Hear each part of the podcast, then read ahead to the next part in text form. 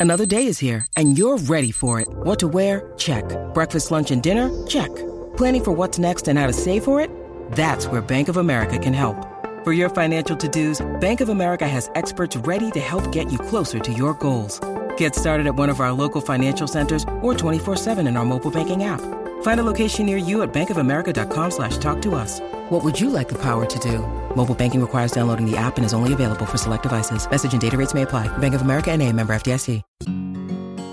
The person who has NPD, not just narcissistic traits, but a full-blown narcissist, their addiction to narcissistic supply is not necessarily to gain positive feedback. It's to have a complete power and control over others. That was Dr. Abigail Lev on Psychologists Off the Clock.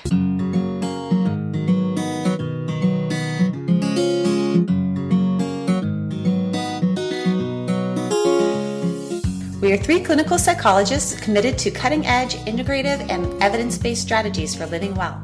On this podcast, we bring you ideas from psychology that can help you flourish in your work, parenting, relationships, and health. I am Dr. Diana Hill, practicing in Seaside, Santa Barbara, California. I'm Dr. Debbie Sorensen, practicing in Mile High, Denver, Colorado. And from coast to coast, I'm Dr. Yael Schonbrun, a Boston based clinical psychologist and assistant professor at Brown University. We hope this podcast offers you ideas for how to live a full and meaningful life. Thank you for listening to Psychologists Off the Clock. Debbie, your interview today was a fascinating one because I think we've all experienced being in a relationship with somebody that is narcissistic or experienced narcissism to one degree or another and we can't quite put our finger on why it's so frustrating or even how we should respond when we're interacting with somebody that's struggling with narcissism. That's right. It was really eye opening to me, I think, to look at it in this way. Narcissism is something that is very complicated and sometimes it's really elusive. We just know something's not quite right, but we're not really sure what it is. The actual definition of narcissism is basically that it's just people who are kind of have an inflated sense of their own importance, who like a lot of attention and likely lack empathy for other people.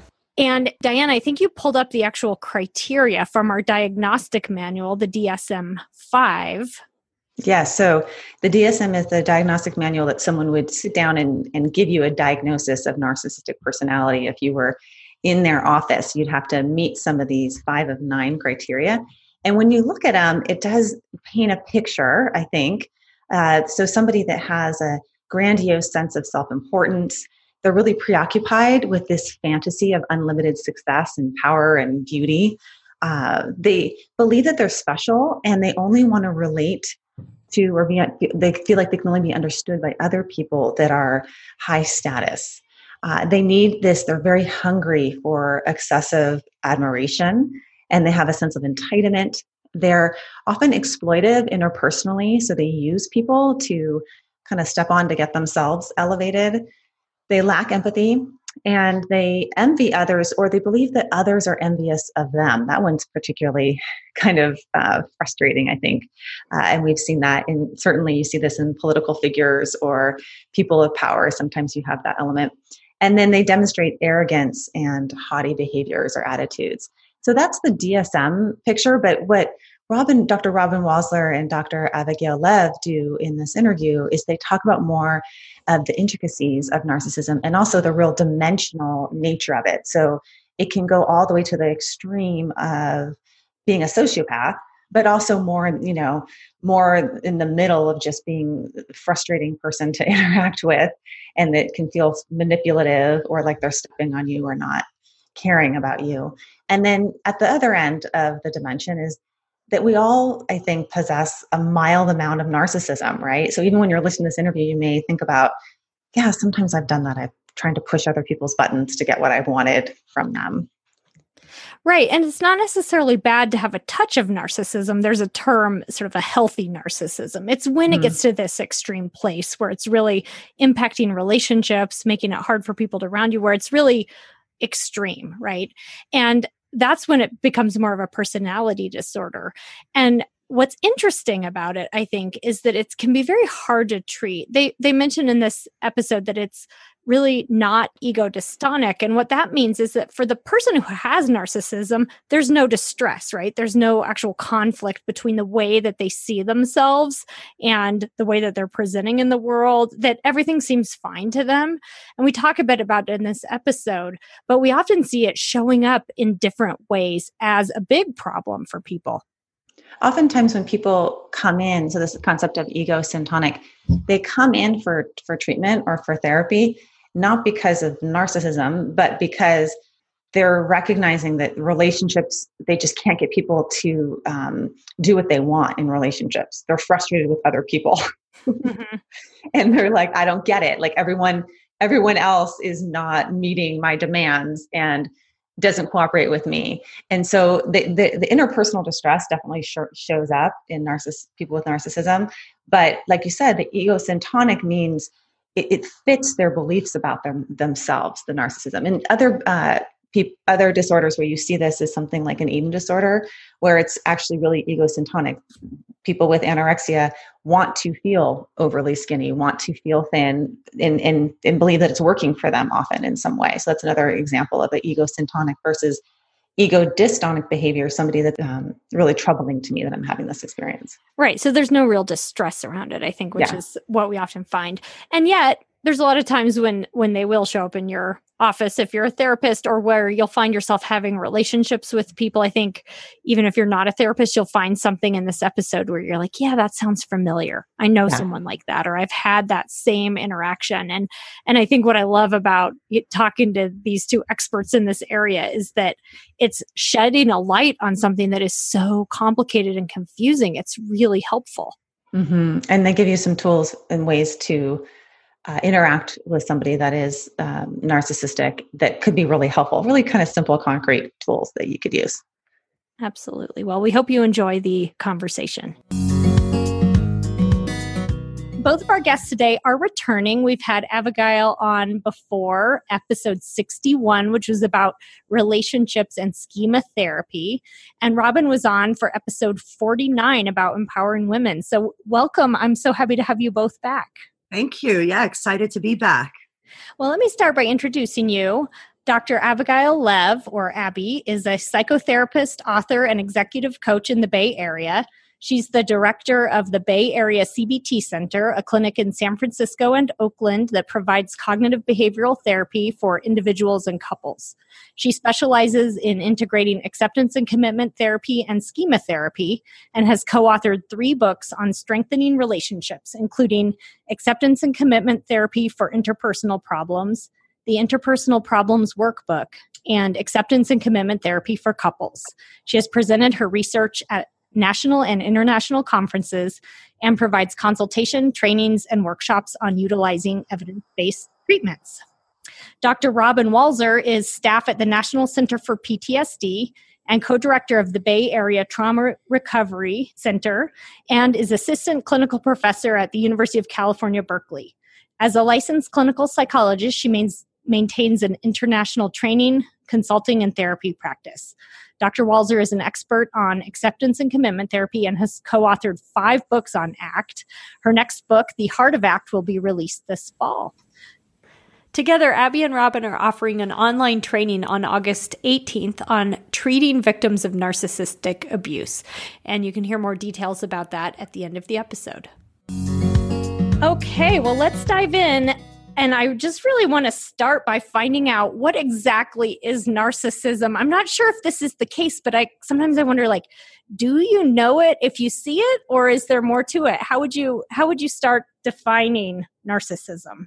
Well, the dilemma that we have with narcissism, and uh, I would say with most personality disorders, maybe all of them, is that um, the, the DSM is not the best uh, it doesn't have the best criteria for uh, diagnosing these.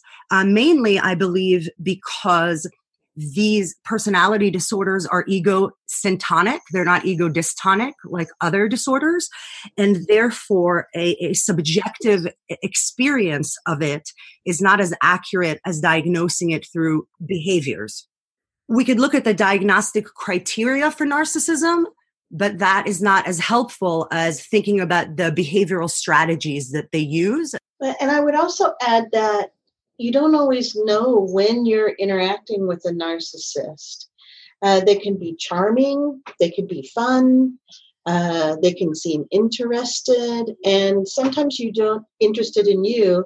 Sometimes you don't find out until a bit later that there's a narcissistic person uh, sitting in front of you, and when you start to um, feel doubt, unsure, manipulated, maybe like things are not um, uh, like you're feeling a bit crazy, knocked off your feet. You're un- like lots of different things can happen when you begin to recognize that somebody is a narcissist. And so it's not always easy to see, tell that someone sitting in front of you eh, uh, has a narcissistic personality. Uh, would you add to that, Abby? Yeah, I think that uh, narcissistic personality disorder is very misunderstood in our field in general. And so there, there's a lot of different kinds of narcissists. There are cerebral narcissists, there are somatic narcissists, there are malignant narcissists, and they seem different. Underneath it, they're all similar, but they appear rather differently. So, for example, the, the covert narcissist, the more vulnerable narcissist, actually doesn't come across as uh, haughty or arrogant. They may even seem shy, right, or vulnerable but underneath it, uh, it's the same underlying issues. So, in fact, you don't always know it when you see it. It sounds like, and in fact, as you're talking, I'm thinking, oh, I can kind of think of some examples of these, but yeah, and uh, like the I like the, the um, difference between the cerebral and the somatic. So the cerebral narcissist thinks they're very smart, very intelligent, that they're smarter than other people, they're above other people, psycho psychologically or in terms of how they think about things, whereas the somatic narcissist is interested in their body and uh, you know somebody that you might find at the gym all the time and very interested in appearances. So there's uh, uh, different types and i think being able to know which one isn't always that easy. One of the things that i'm appreciating about abby as she and i are developing this webinar together is her level of knowledge around all these different layers and the complexity of um, understanding what narcissism is and how it works uh, in terms of relating to folks who have this particular disorder. So, the one that I was thinking of is just this really over the top, very overt narcissist, but that's only one type of narcissist. And it sounds like, am I right that some of the other types might be a little more hard to spot? Right. The the overt or what we would call a grandiose narcissist is the one that seems more arrogant and seems um, kind of like they think highly of themselves. Whereas the covert narcissist, or an, another word for it is the vulnerable narcissist, uh, they may actually come across more as the victim, um, as shy, as uh, a lot of shame and insecurity. Uh, but both narcissists have grandiosity. So uh, underneath it, um, and behaviorally, they do look the same over time. Now, Ab- Abby, what are some of the core beliefs or schemas that are connected to narcissism? Uh, the main schemas are entitlement, grandiosity, defectiveness, shame, uh, mistrust, abuse. And then also, there are narcissists that are a little bit more on the dependency side of things. So, there's a more dependent narcissist and there are also the narcissists that that uh, many narcissists are actually very afraid of abandonment as well. If we're thinking about it as narcissism on a spectrum because everything is on a spectrum like from 0 to a 100 where somebody you know a 0 has zero empathy um, and somebody at a 100 is hyper empathic um, there's a different spectrum of, of narcissism. So somebody that scores high, for example, on the schema questionnaire on entitlement isn't necessarily a full blown narcissist. And then if you score highly on all of the schemas, uh, then you're thinking more that there might be a personality disorder there, uh, especially if the top three or four schemas are entitlement, defectiveness, shame, mistrust, abuse, and dependence. So those are like the the triad of of narcissistic personality disorder. And the higher that you get on the spectrum, uh, the the more dangerous they are. So the somatic narcissist, uh, all narcissists are addicts. They're addicted to narcissistic supply. The somatic narcissist uh, attempts to get narcissistic supply more through his or her body and sexuality, as opposed to the cerebral narcissist, who attempts to gain a narcissistic supply through their intelligence. Uh, and then we also have the overt narcissist, who's more seems more grandiose, and then we have the covert narcissist. Uh, what's very interesting is that studies show actually that covert narcissists actually are less empathic than grandiose narcissists. So it's very interesting to think about. You might put covert narcissists on higher on the spectrum than overt narcissists in lack of empathy. And then when you get higher on the spectrum, then you have the malignant narcissist. And the malignant narcissist, I mean, I guess we could say in some way all narcissism is kind of malignant. Um, but Kernberg described the term malignant narcissist as a person who has a severe NPD, a narcissistic personality disorder, plus antisocial features, paranoid traits, and uh, aggression, uh, sadism. So uh, I use the term malignant narcissist and sociopath interchangeably. Interesting. So malignant narcissists uh, and sociopaths are basically interchangeable, and the one that comes after that is a psychopath. Okay. So different forms and also a spectrum, it sounds like. Robin, yeah, go oh, ahead. No, sorry. I was just going to add um, we, we've used the terms narcissistic supply, and I thought it might just be useful to say what we mean by that as well for the listeners some may be able to intuit what it's about, but essentially it's the need to seek, you know, a constant interest from others. And you want them to supply you, if you're a narcissist, with ad- adulation, recognition, um, interest, sort of a constant feeding of that uh, narcissistic or um, need to control and be in power. So that's what we mean when we say narcissistic supply. Uh, yeah, I'd like to say a little bit more because I think that there is a big misconception or misunderstanding in our field about what narcissistic supply actually uh, consists of. And I think it does us a disservice when we think that it's just about getting positive feedback like adulation and adoration and right compliments. Actually um, the person who has npd not just narcissistic traits but a full-blown narcissist um, uh, their addiction to narcissistic supply is not necessarily to gain um, positive feedback.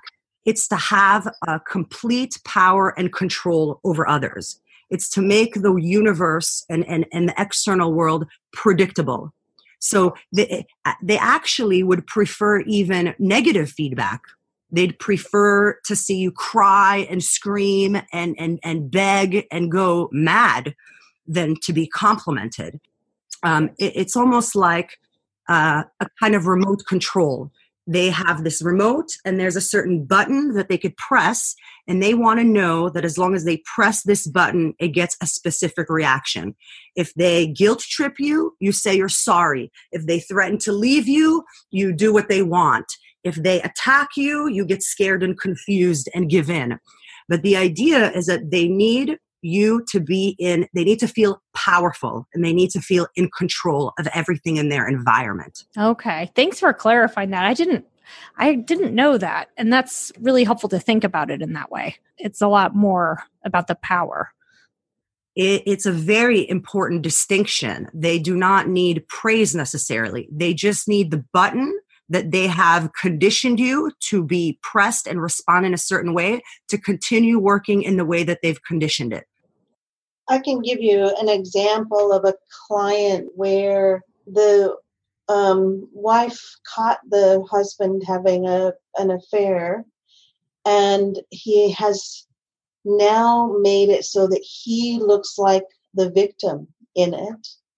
And she is feeling guilt now because he is crying so much and saying how much pain he's in. And so it's become about him.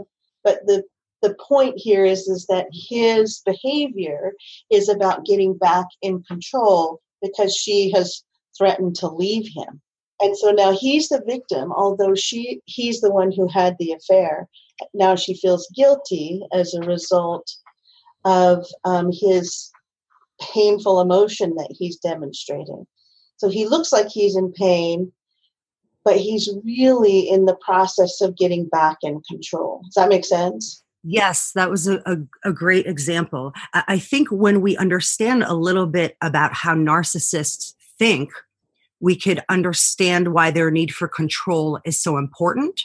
Um, narcissists think completely, radically differently from us.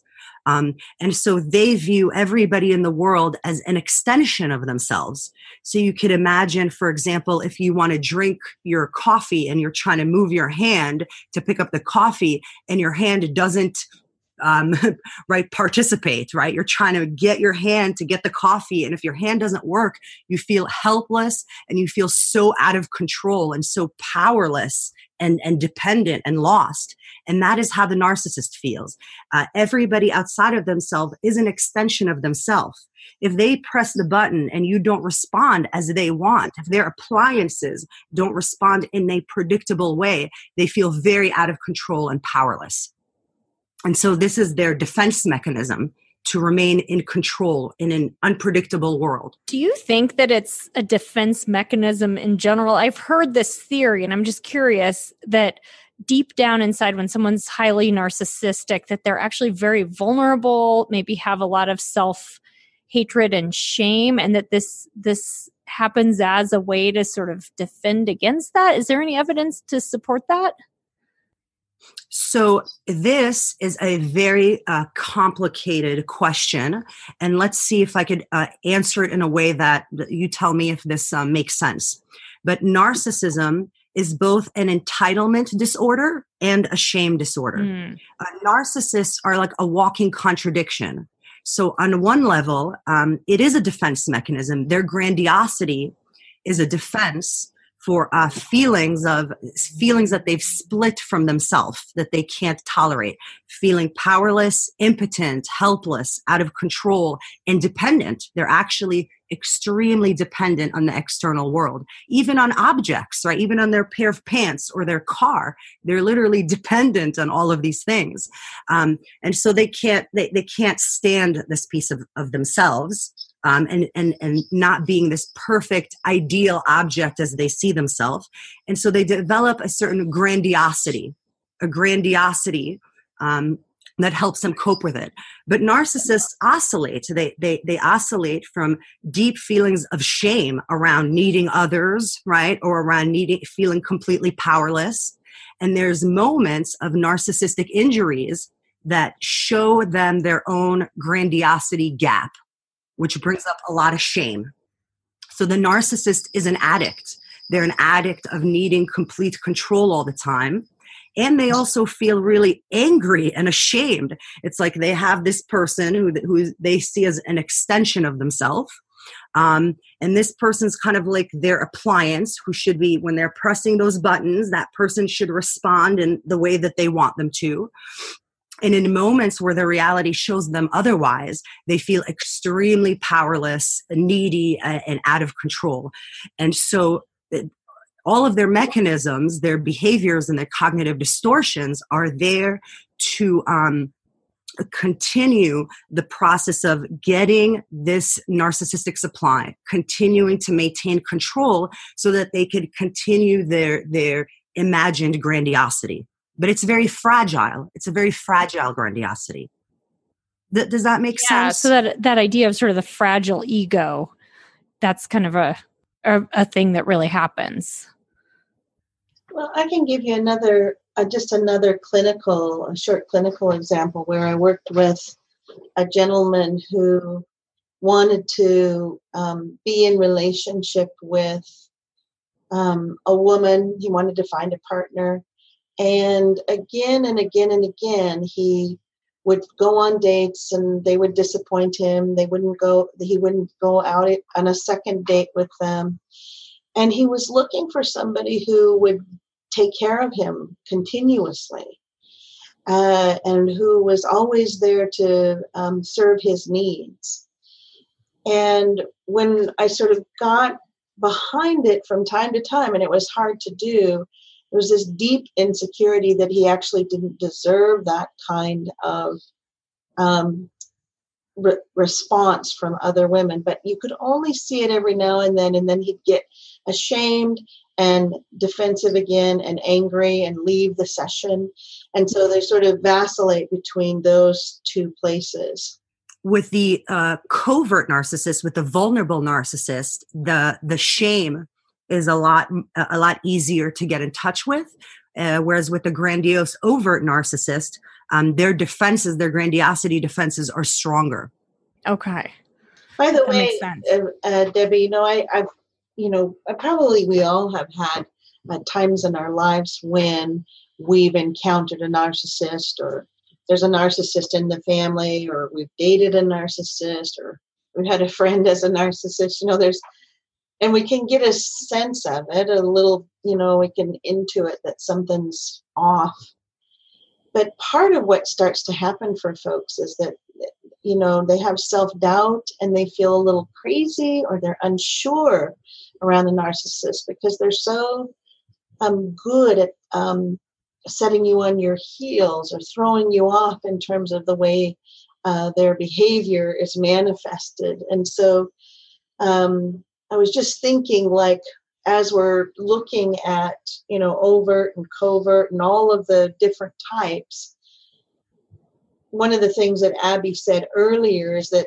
regardless of the different uh, types that we're talking about right now, when you look underneath and boil it down, they're engaging in some of the same behaviors that make people feel crazy. Yeah, that makes a lot of sense. And I think maybe if you've had relationship with someone with these traits, you know, a partner or something like that, looking back on it, you can say, oh, yes, that makes a lot of sense. But at the time, it might be a lot more confusing than that. I'd like to piggyback on what Robin just said because their main behavioral coping mechanisms are actually uh, they they function in order to produce confusion, right? So um, what Robin was uh, discussing, which she was identifying, is kind of the process of gaslighting. So one thing that we'll be talking about in our webinar is gaslighting behaviors, what they look like, how to recognize them and identify them. Um, it includes things like blame shifting, projecting, denying, lying, or if you've ever heard of the term DARVO, uh, DARVO is what usually accusers do when they are guilty. And DARVO looks like deny, attack, reverse victim offender. And all of these strategies are a part of gaslighting. And gaslighting is several different behaviors that people with this personality disorder engage in to keep their victim doubting themselves, doubting their own perception of reality, uh, being really confused. Um, and the more confused the victim is, and the more guilt and shame the victim feels, the more the more easier they are to control. Uh, they are paralyzed. Their cognitive dissonance grows and grows and grows and doesn't allow them to take effective uh, strategies, to take effective steps of action to take care of themselves. Gaslighting, for example, triangulating, turning people against you, saying, I never said that, that never happened. All of these strategies uh, leads the victim to doubt their own perception of reality and it makes them easier to control. Again it's all for the purpose of uh, having complete power. Well and the the term itself i think is kind of fascinating and tells the story of it. Like um it comes from a stage play called gaslight that actually was uh, turned into a film like in the early 40s and essentially it's about a husband who starts manipulating his wife's environment to make her look insane and um, so he's manipulating, for instance, the lights, which are gas lights, he's turning them up and down and telling her that it's not happening. And so essentially, he's lying to her and trying to convince her that she's not seeing what she's seeing. And uh, the term is based on that particular movie, and it, it's sort of the art of deception in terms of uh, the behavior of the narcissist is um, deceiving you or telling you things in such a way as you start to doubt your own sense of reality and sense of what's happening. No wonder it feels so confusing to be in a relationship with someone like this. It's really, right, really hard. Right, no right. doubt. For, for instance, I was um, in an interaction with a narcissistic person once who denied that things had happened between us and it's interesting because you know i can go back and look at some of the written things that i had and some of the kind of interesting dynamics between the two of us and i started to doubt myself for as grounded and, and as centered as i might be as much mindfulness as i might do. Like i was starting to think am i do i not understand this? Am i is there something that i'm doing wrong? Like i was truly starting to look at my own behavior as um, maybe not right. But now that I've got, you know, a little tiny bit of distance and I know more about it, I can see exactly the kinds of things that the person was doing to keep himself in power, to stay in control, and to make me feel as if I didn't know what I was talking about. So if you're going to interact with a narcissist, you want to do it in writing so you can go back and fact check. Well, it's interesting because even in the writing, you they're they're they find ways to turn it back on you. Yeah. Like you misunderstood yeah. my writing. You're not smart enough to know what I'm saying in my writing.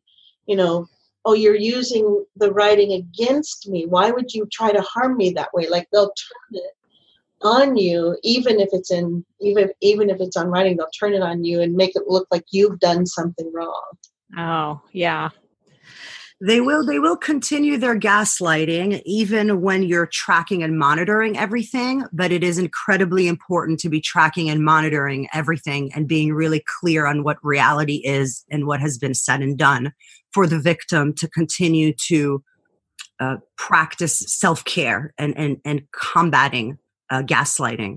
Um, I think also um, I have a, a, a very interesting uh, client that really um, is a great example of this. I think what's important to remember about this is that victims of narcissistic abuse could come into the therapy room looking quite crazy. They might actually seem like the narcissist themselves. They might seem schizophrenic. They might seem psychotic. And so you really want to be evaluating what's going on with this person. And with this particular client that I had, she uh, came across as quite psychotic. Uh, she came in telling me that people are listening to her phones, that everybody at the Apple store and the AT and T store can uh, is you know is tapping into her phone and her computer, and everybody's listening in. And I literally had to do an assessment between whether she's psychotic or whether she is you know, a victim of gaslighting. Mm. And very interesting about it is we we brought her partner in, and um, you know, as we talked about it, um, I, I sent her to the store by herself to go change her phones and everything. And her partner tried to convince me to hospitalize her. Uh, and luckily, but he did convince me that she was trying to convince me that she was crazy, that she was psychotic, that she needs to be hospitalized. I had to be very firm and tell him that she's going to be staying in a hotel room that night and kind of taking it easy and eating and taking care of herself. And what was very interesting about it is that later we did find out that this person actually did tap into her phone, her computer, uh, everything was hacked. And so her partner, uh, he even had like a uh, hacked her car, meaning he, he was tracking uh, where she was going. Uh, everything was was hacked, is what she found out later. So it's true, right? Right. What's interesting is that when something so extreme uh, like that is happening to the victim, uh, they don't know what's real and what isn't anymore, and they do appear uh, like they're going crazy. Uh, I've had victims convince me, for example, that they're narcissists or they're borderline or they're completely psychotic. And we have to do a very thorough assessment before reaching those conclusions. That's really sad to think of that that that's how people come across and that's that's how they're labeled in situations like that. One important distinction about narcissists um, is that narcissists are very high on uh, like cognitive empathy or cold empathy.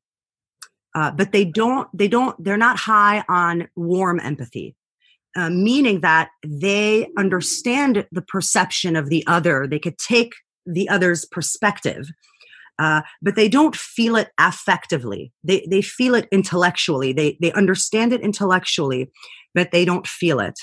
And so the narcissist engages if it's like we we think that we understand what we're having a conversation with a narcissist about.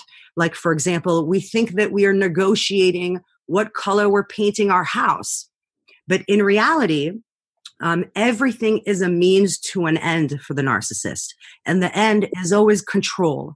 They don't really care what color the house is or if you're going to see a comedy or a thriller or if you're going to you know go to Vegas for Christmas or your family's house. It's not about the content. It's about being able to have control. They'd rather your house be painted in polka dots if later in the future they could blame you for it and get and make you feel guilty about it or whatever it is uh, their strategy of control. And so the narciss- narcissists are thinking very differently from us. We're trying to get understanding we're, we're, we're trying to get on the same page. We're trying to kind of reach conclusions that meet both people's needs whereas the narcissist it's a means to an end. They're always making sure that their remote is working that their remote for control and power is working that the buttons that they're clicking are still getting the predictable response that they've conditioned. Uh, narcissists are like behavioral um, researchers you know, they use intermittent reinforcement to condition their victims to respond in very conditioned ways, in very predictable responses. And so we we we have to be really clear when we think we're negotiating with a narcissist, not to get caught up in it, not to start uh, explaining ourselves, defending ourselves, um, uh, saying we're sorry, right? Trying to give in, give up. That the more that we engage with the narcissist, the more we're, we're feeding it. We're rewarding that behavior. Uh, the more we explain and defend and try to get understanding, the more empowered and in control the narcissist gets, especially if they could uh, click the buttons that make us have an emotional response. They feed off of our emotional responses. So the angrier we are the more fearful we are the especially guilt the more guilty we feel the more in power they feel and, and the, the, the more in control they feel narcissism is really hard to deal with for people. And i think for me i find it really hard in professional settings and also in you know anyone i've encountered personally. It's just a trait that's very hard. What are some suggestions you have? And i know you'll go into this in more depth in your workshop um, but any thoughts around effective ways to respond to people who are narcissistic well i would like to cover one term and then um, abby may cover a bunch more and perhaps even comment on this term but i don't term i don't know if you've heard it before but there's a term called gray rocking. And essentially, what it is, is you become a gray rock around the narcissist. You know, if you think about a gray rock sitting on the ground, not having strong emotion, not re- overreacting or over responding, just very steady. You don't say very much about yourself. So uh, you become a gray rock. You become uninteresting to the narcissist, essentially. So you can gray rock a narcissist. For instance, um, if you had a boss at work who was a narcissist, and the more you show your emotional self, the more they learn about how to manipulate you and how to be in control of you. So you just stay in that gray rock sort of flat position and it you become boring to the narcissist, so to speak. So that's one thing that you can um, do as a way to respond to narcissists. Abby, do you want to add? Uh, yes, uh, I think that gray rocking is, is basically underneath uh, all of the strategies that we're going to be teaching. And the idea behind it is that we're, it's like if the if people who have a narcissistic personality are if it, if there's a spectrum from 0 to a 100 of empathy and they're on the lower end of this spectrum uh, people who get entangled with narcissists they tend to be on the higher end of the spectrum. Uh, they tend to be hyper empathic. And so these two really connect uh, so often, for example, uh, the uh, a, person who has multiple relationships with with people with narcissistic personality disorder tends to have a self-sacrifice schema, a subjugation schema, an abandonment schema, and a dependency schemas. So those are the main schemas of, of that type of person. And what we want to help the hyper empathic person do um, is become a little bit more of a gray rock, is practice uh, a level of detached empathy, a kind of empathy without responsibility, where you can empathize with the person, but you don't lose yourself. You don't lose your sense of reality. You, you, you stay connected with your own feelings and needs and not get caught up in the gaslighting and the fog and the vortex, basically, uh, that the narcissist creates. And so, me and Robyn are going to kind of describe our little formula for how to help uh, people who are struggling in this type of relationship to practice a level of detached empathy and to identify and recognize all of the strategies that the narcissist uses, uh, like derailing, changing the subject, not answering questions, belittling, triangulating. It goes on and on but uh, we help you kind of label it and come back to your own requests, to your own needs, to your own feelings. And you can only do that when you're able to empathize with the other person without losing yourself, uh, without becoming so hyper uh, empathic uh, that you're starting to see yourself as the cause of the other person's feelings, thoughts, perceptions, behaviors. You, you, you learn to kind of empathize with them as an observer, as a witness, not as a person that is the cause of what's happening for them or, or trying to change it, but just coming back to yourself and your own requests and creating very clear limits, boundaries, and self care consequences. There's an example that I can give to kind of point to what Abby is saying in that in this couple that I mentioned earlier, she is um, starting to blame herself for his affair. If I had only been more attractive, if I had only been more available, like so you can see that his being in that victim stance is working. And what we Right. Right, exactly. And so she's like over empathizing with his pain and feeling guilty and he's the one who's had the affair. Right? So what we would want her to do is to come back to empathize with his pain, but to come back and be able to be in a very solid place about who she is, what her needs are. I need you to not have an affair. I need you to um, be a good partner to me, and let's talk about what that means. And I'm going to be centered and stay responsible for myself instead of assuming the responsibility for you and blaming myself for your affair. So bring that what what she owns is hers, and what he what he did is his, and help her see the pain. That's okay but not get into a place where she's now um, thinking that she did something wrong. Stay solid like a boring old gray rock, right? and when he when he keeps coming to her and complaining about how much pain he's in now that he's realized that he's hurt her because of this affair and how awful it is for him to have to suffer the guilt of how much he's hurt her just right. hear him, you know, trying to find the remote control button again, get back in control of her. And so he's demonstrating all this emotion. I love you. You're the only woman for me. There's, uh, but by the way, I think that he hasn't left this other woman yet. He's just saying these things to get back in control in the relationship with his wife. And, and I think the really important part of this too, Robyn, is that we really see that um, a, a, narcissistic relationship is like a, a danse macabre, right? It is a system that gets maintained by two people. So uh, this is a really great example you just gave of DARVO, right? Deny, attack, and reverse victim offender, right? So now the offender becomes the victim. And the only way that this strategy works is actually through the process of some form of projective identification where the victim actually does identify with this. So if the victim identifies with this and takes on the responsibility and accountability and over empathizes, um, then that victim is then kind of uh, rewarding or reinforcing these strategies, these gaslighting strategies. They're making it workable. Mm-hmm. So it really it is kind of that um, dynamic that develops between the two people. And when you're dealing with a narcissist, you have to kind of think about your own contribution to that dynamic and, and a more effective way to deal with them.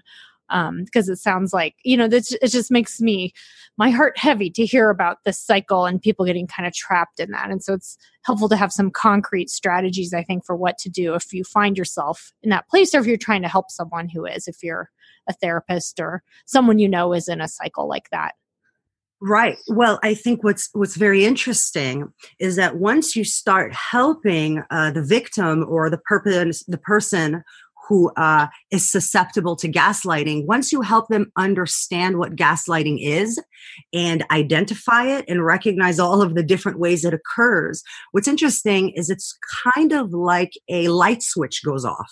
And once that light switch goes off, those strategies become obsolete.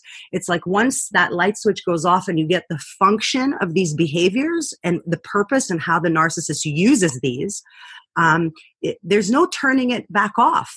Uh, you start actually really seeing um, uh, what's happening and how it works.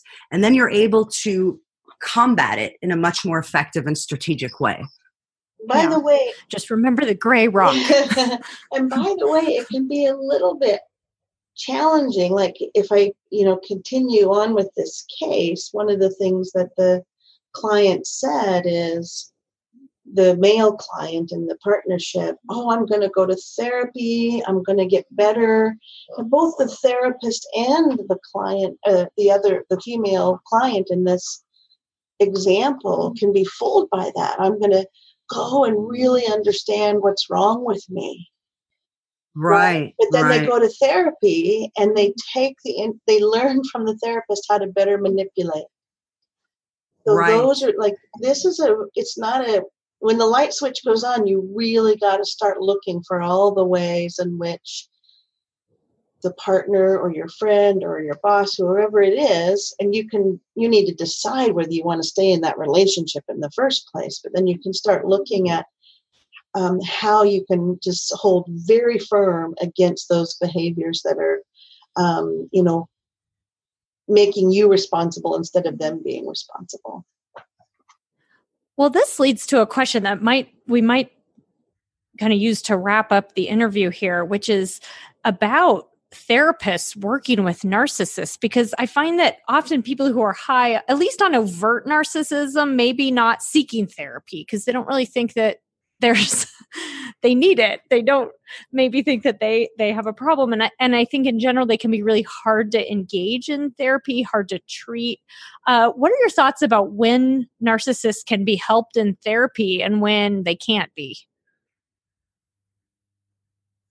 Um, go ahead Annie. i think I it's a great question. And um, with their my sort of take on it is that the closer they are on that continuum to sociopathy, the harder it is to help.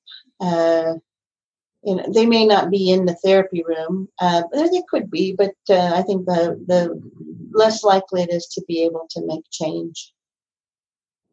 Abby, do you want to add to what I'm what I'm saying? Yeah, yeah. What I will add is that there are many different ways to assess the person's capacity for change.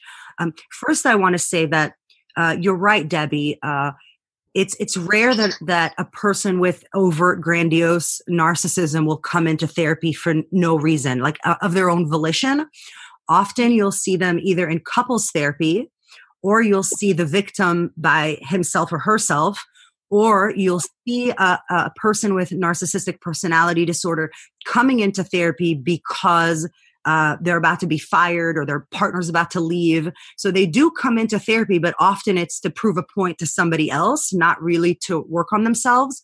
And so you are assessing their capacity for change. Somebody who just scores high in entitlement or has some narcissistic traits uh, is able to change their behaviors or even gain some empathy. Um, the higher you are on the spectrum, uh, the less likely it is that you can change or that or, or, it's more likely that you could change your behaviors as opposed to actually uh, develop warm empathy uh, what's what me and robyn are going to discuss in our webinar is how to use nonviolent communication to be able to start testing out the other person's capacity for empathy. Because in a nonviolent communication we express very soft emotions and we express our needs. And there is a way to evaluate and be able to tell uh, whether our soft emotions will be influencing the other person or whether it's more behavioral consequences that are influencing the other person. So, the more that you engage in nonviolent communication, the more that you keep your requests very, very specific, and you clarify for yourself the needs that are non-negotiable um, it's very interesting how it unfolds because rather than being in the content of things you're able to step into the process and and really evaluate whether you're you're working with a, an active or proactive participant or whether the, the other person is actually the opposite of that and their agenda is not to be a proactive participant but there is a we me and robyn will discuss our formula in our webinar and it will give you a step by step protocol for how to assess uh, whoever you're interacting with the level of influence and their capacity for empathy Okay. So you'll you'll delve deeper into it in your webinar, but basically if someone's not showing any signs that they're willing to to meet the other person's needs or to change anything, then you have a tough situation on your hands, it sounds like. Or, or if they're agreeing to it and they're saying, sure, no problem. And then later they go, I didn't say that, or that's not how it happened, or right. Um, then you know that you're not having a proactive participant. But there is. They're gas, yeah. you know that they're gaslighting you. right. they're gaslighting you again. Yeah. Good to know. Okay. Well, this conversation is, I'm finding it a little chilling and helpful and fascinating. and I think you're right that, I mean, and the reason this is so important is because I think the more you have awareness of it and you can stay, take a step back and see it for what it is, the more you're able to, to effectively deal with it. And, and that, um, and that we all have a capacity to start kind of disconnecting from our own empathy what the the more that we feel um, afraid and the more that we feel paranoid right like in what, what's happening in the world um, it's very important for all of us to stay kind of connected to our warm empathy or to be able to kind of have i guess flexible empathizing right mm-hmm. and not completely detach and become uh, just disconnected and, and, and not right? Like we could all lose our empathy when we're going on facebook and you could see from one moment to the next people being imprisoned and then people you know and then advertisements and all of this that we get inundated with that we we all uh, our society in general can become very narcissistic. And um, the anecdote is is empathy is connection is interconnectedness right and being able to uh, empathize with others and, and wish them well, uh, but without taking responsibility and accountability for them. Exactly. Well, thank you both so much for coming on. I hope folks will check out your webinar who are interested in learning a lot more about this topic. Abby, would you mind giving our listeners some details about the webinar? Is going to be uh, both a live webinar, so it will be live on August 18th at 10 a.m. and at 6 p.m. Pacific time. and there will be three CE credits available. It's a three hour workshop, and we'll also be recording it. So anybody that registers for the workshop can also just view the recording of it at a later time. Is it for people who are in the mental health field or anyone or what's what's your audience for this we, we're gearing it specifically towards mental health professionals that are helping clients that are struggling with narcissistic abuse um, but anybody is welcome to the webinar. And if you've been in a relationship with a narcissist or you have a, a, boss who's a narcissist, I think anybody can benefit from it. And where can people find that if they're interested? Where do they look online to find the details? We'll link to it on our show notes, but just in case anybody's out there looking for it. They can find it at either Bay Area CBT Center.com so in Bay Area CBTcenter.com under CE credits for therapists, or they could go directly to the SCHEMACT website, which is S-C-H-E-M-A-C-T.com. Great. And we again we'll link to it on the on our show notes for today on the psychologist off the clock webpage. So hopefully you can find it one of those ways if our conversation today sparks an interest and you'd like to learn more. Thank you very much for coming on. It was really wonderful talking to you. Thanks for having us, Debbie. Yes, thank you, Debbie. Thank you for listening to Psychologists Off the Clock. You can find us on iTunes, Facebook, and Twitter. This podcast is for informational and entertainment purposes only and is not meant to be a substitute for mental health treatment. If you are having a mental health emergency, please dial 911. If you're looking for mental health treatment, please visit the resources on our webpage. Our website is www.offtheclockpsych.com. That's www.offtheclockpsych.com.